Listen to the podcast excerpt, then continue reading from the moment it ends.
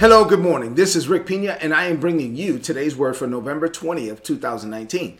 So, I'm teaching a series entitled Grace and Truth, and I trust that this series has been a blessing to you. This is the 11th week of the series so far. This is part 53 of the series. The title of today's message comes in the form of a question. Here's the question for you this morning Do you have faith in God? I dealt with this yesterday. I'm going to deal with it today having faith in God. This is there are levels of faith, and this is a, a, level that we want to get to. And so, John 1 and 14, John 1 and 17 are foundational scriptures. The Bible says in John 1 and 14 that the Word, Jesus, was made flesh. He dwelt among us. We were able to behold his glory. It was the glory of the only begotten of the Father, who came from the Father, full of grace and truth. In verse 17, the Bible says that the law was given by Moses, but grace and truth came through Jesus Christ. And so we did like a compare and contrast between the law that was given by Moses and grace and truth, which came through Jesus Christ. And so we've been studying grace and, and really we studied Galatians 3 4, 5. The Apostle Paul did an amazing job teaching about the grace of God juxtaposed against the law of Moses in the book of Galatians. And in Galatians chapter 5, he talks about the fruit of the Holy Spirit. That's what we've been dealing with for a while now. Galatians 5 22 and 23, the Bible says, But the fruit that is produced by the Holy Spirit, who lives on the inside of you, is divine love. The fruit of the Holy Spirit is love. God is love. Now, there are eight expressions of God's love that the Apostle Paul talks about. Let's talk about these eight expressions. These are the fruit of the Holy Spirit. Joy that overflows. When you listen, when you're born again, filled with the Holy Spirit, and you're living with the Holy Spirit on the inside of you, these are the things that people are supposed to see. You're supposed to have joy that overflows, peace that subdues, patience that endures, kindness in action, a life full of virtue or good works, faith that prevails gentleness of heart, and strength of spirit, and never set your attention on the law or rules above these qualities because these qualities are limitless. So, last week I introduced you to four levels of faith. I talked about faith in works, what you see, faith in the word, 66 books of the Bible, what you read, faith in a rhema word or a spoken word, what you receive from the Holy Spirit or in a vision or in a dream or through someone else. And then lastly, I dealt with this yesterday, I'm dealing with this today faith in God. Beyond faith in, in, in the works and in the word and in what you hear, listen, I'm talking about having faith in God, having faith in the person of God. So, what does this mean to you today about having faith in God? I have three things to share with you. As I get into these three things, I want you to rid yourself of every distraction and open up your heart to hear and to receive. Three things. Number one, here we go. Yesterday, I covered the fact that Jesus said in Mark chapter 11, verse 22, have faith in God. Another translation says that Jesus said, have the God kind of faith. What is the God kind of faith, Brother Pina? Well, the God kind of faith is what Jesus did in, in Mark chapter 11. The God kind of faith is faith that receives and believes and declares what the Holy Spirit is saying to you in your heart, even when it doesn't match what you're seeing with your natural eyes. And you speak what you hear, right? While you, and then not be moved by what you see. So you're saying what God is telling you to say, and you're not moved by what you're seeing here in this world. And that's what Jesus did with the fig tree. He declared what he heard, and when nothing happened to the tree, he was not moved by what he saw. He walked away like it was already done. See, we serve a God. Romans 4 and 17 says that we serve a God who calls those things which be not as though they were. And so that's how we're supposed to be. We're calling things that be not as though they were. Isaiah 4, 46 and 10 says that we serve a God who calls the end from the beginning. Well, so, so he already knows knows the end from the beginning and he calls the end from the beginning. See, we serve a God who will speak to your to be stage from your right now stage. He God sends uh, an angel to Gideon, and he's looking at Gideon, and Gideon considers himself the weakest man in the weakest clan in all of Israel. And God is looking at a coward and calls him a champion. God will speak to your to be stage from your right now stage.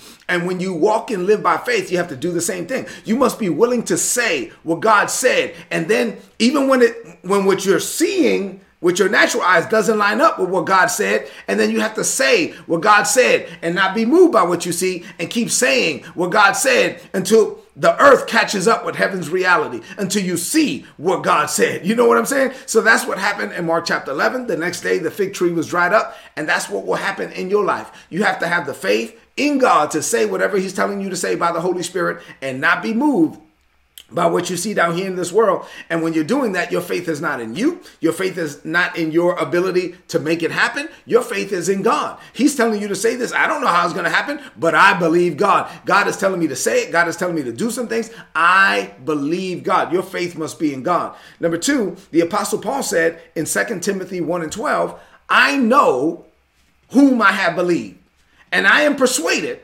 that he is able to keep that which I have committed unto him until that day. He was like, man, my faith is in God. I'm telling you, Paul was like, my faith is not in me, my faith is in God. When you get to this point where your faith is in the person of God, like in the person of God himself, then you will not be moved because God will not be moved. God must be the object of your faith. Beyond faith in what you saw, beyond faith in what you read, beyond faith in what you heard. I'm talking about having faith in God, in the person of God. This type of faith is built on a level of trust and confidence that cannot be shaken because you have a relationship with him. This is not faith in yourself because let's be honest, you failed yourself more than more times than you than you want to remember. This is not faith in your ability because God is going to call you to do things that you can't do. This is not faith in your ability to remain in faith. Because if we will be honest, there was times when you would believe in God for something and then you gave up along the way. This is I'm talking about having faith in God. This is having faith in the person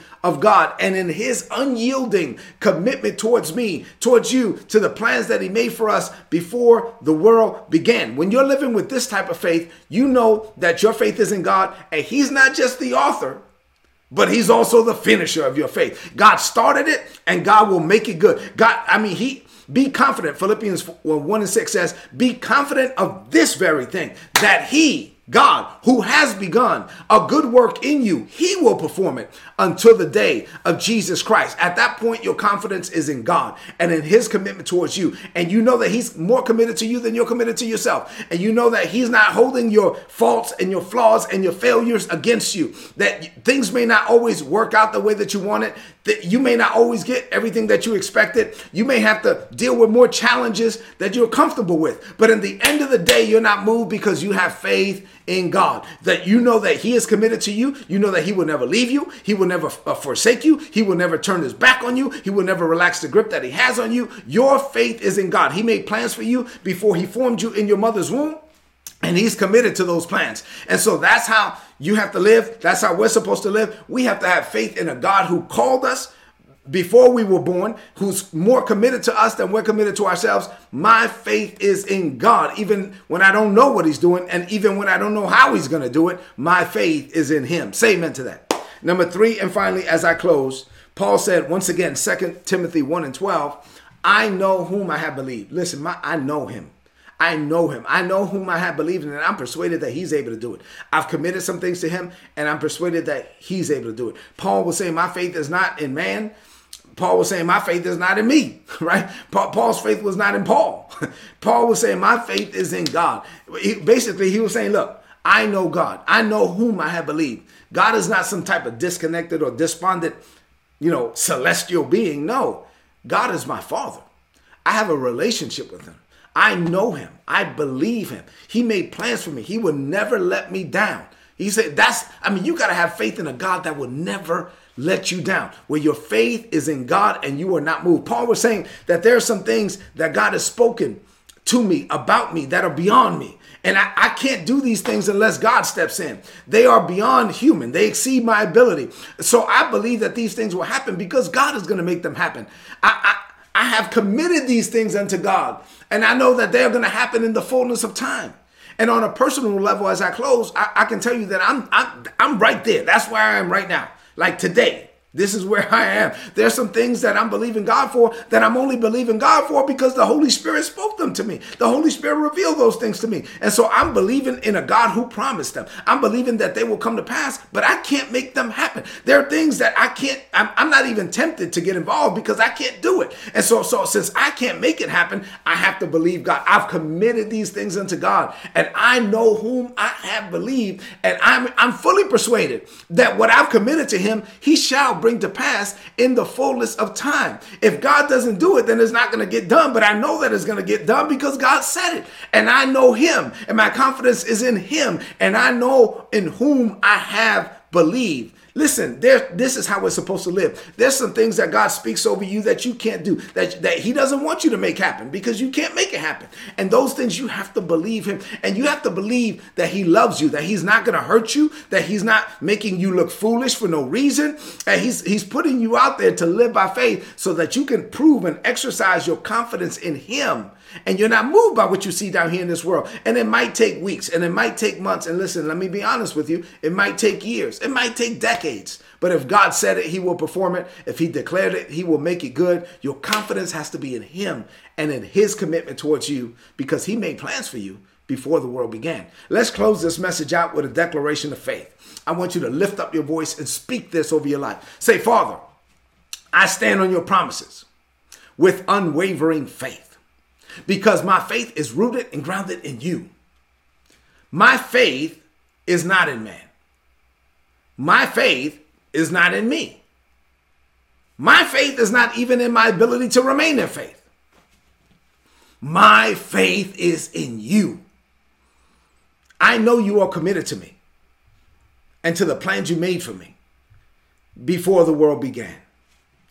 You are more committed to me than sometimes I'm committed to me even when I am faithless, you remain faithful towards me. So my trust, my faith, my confidence is in you. I have fearless confidence.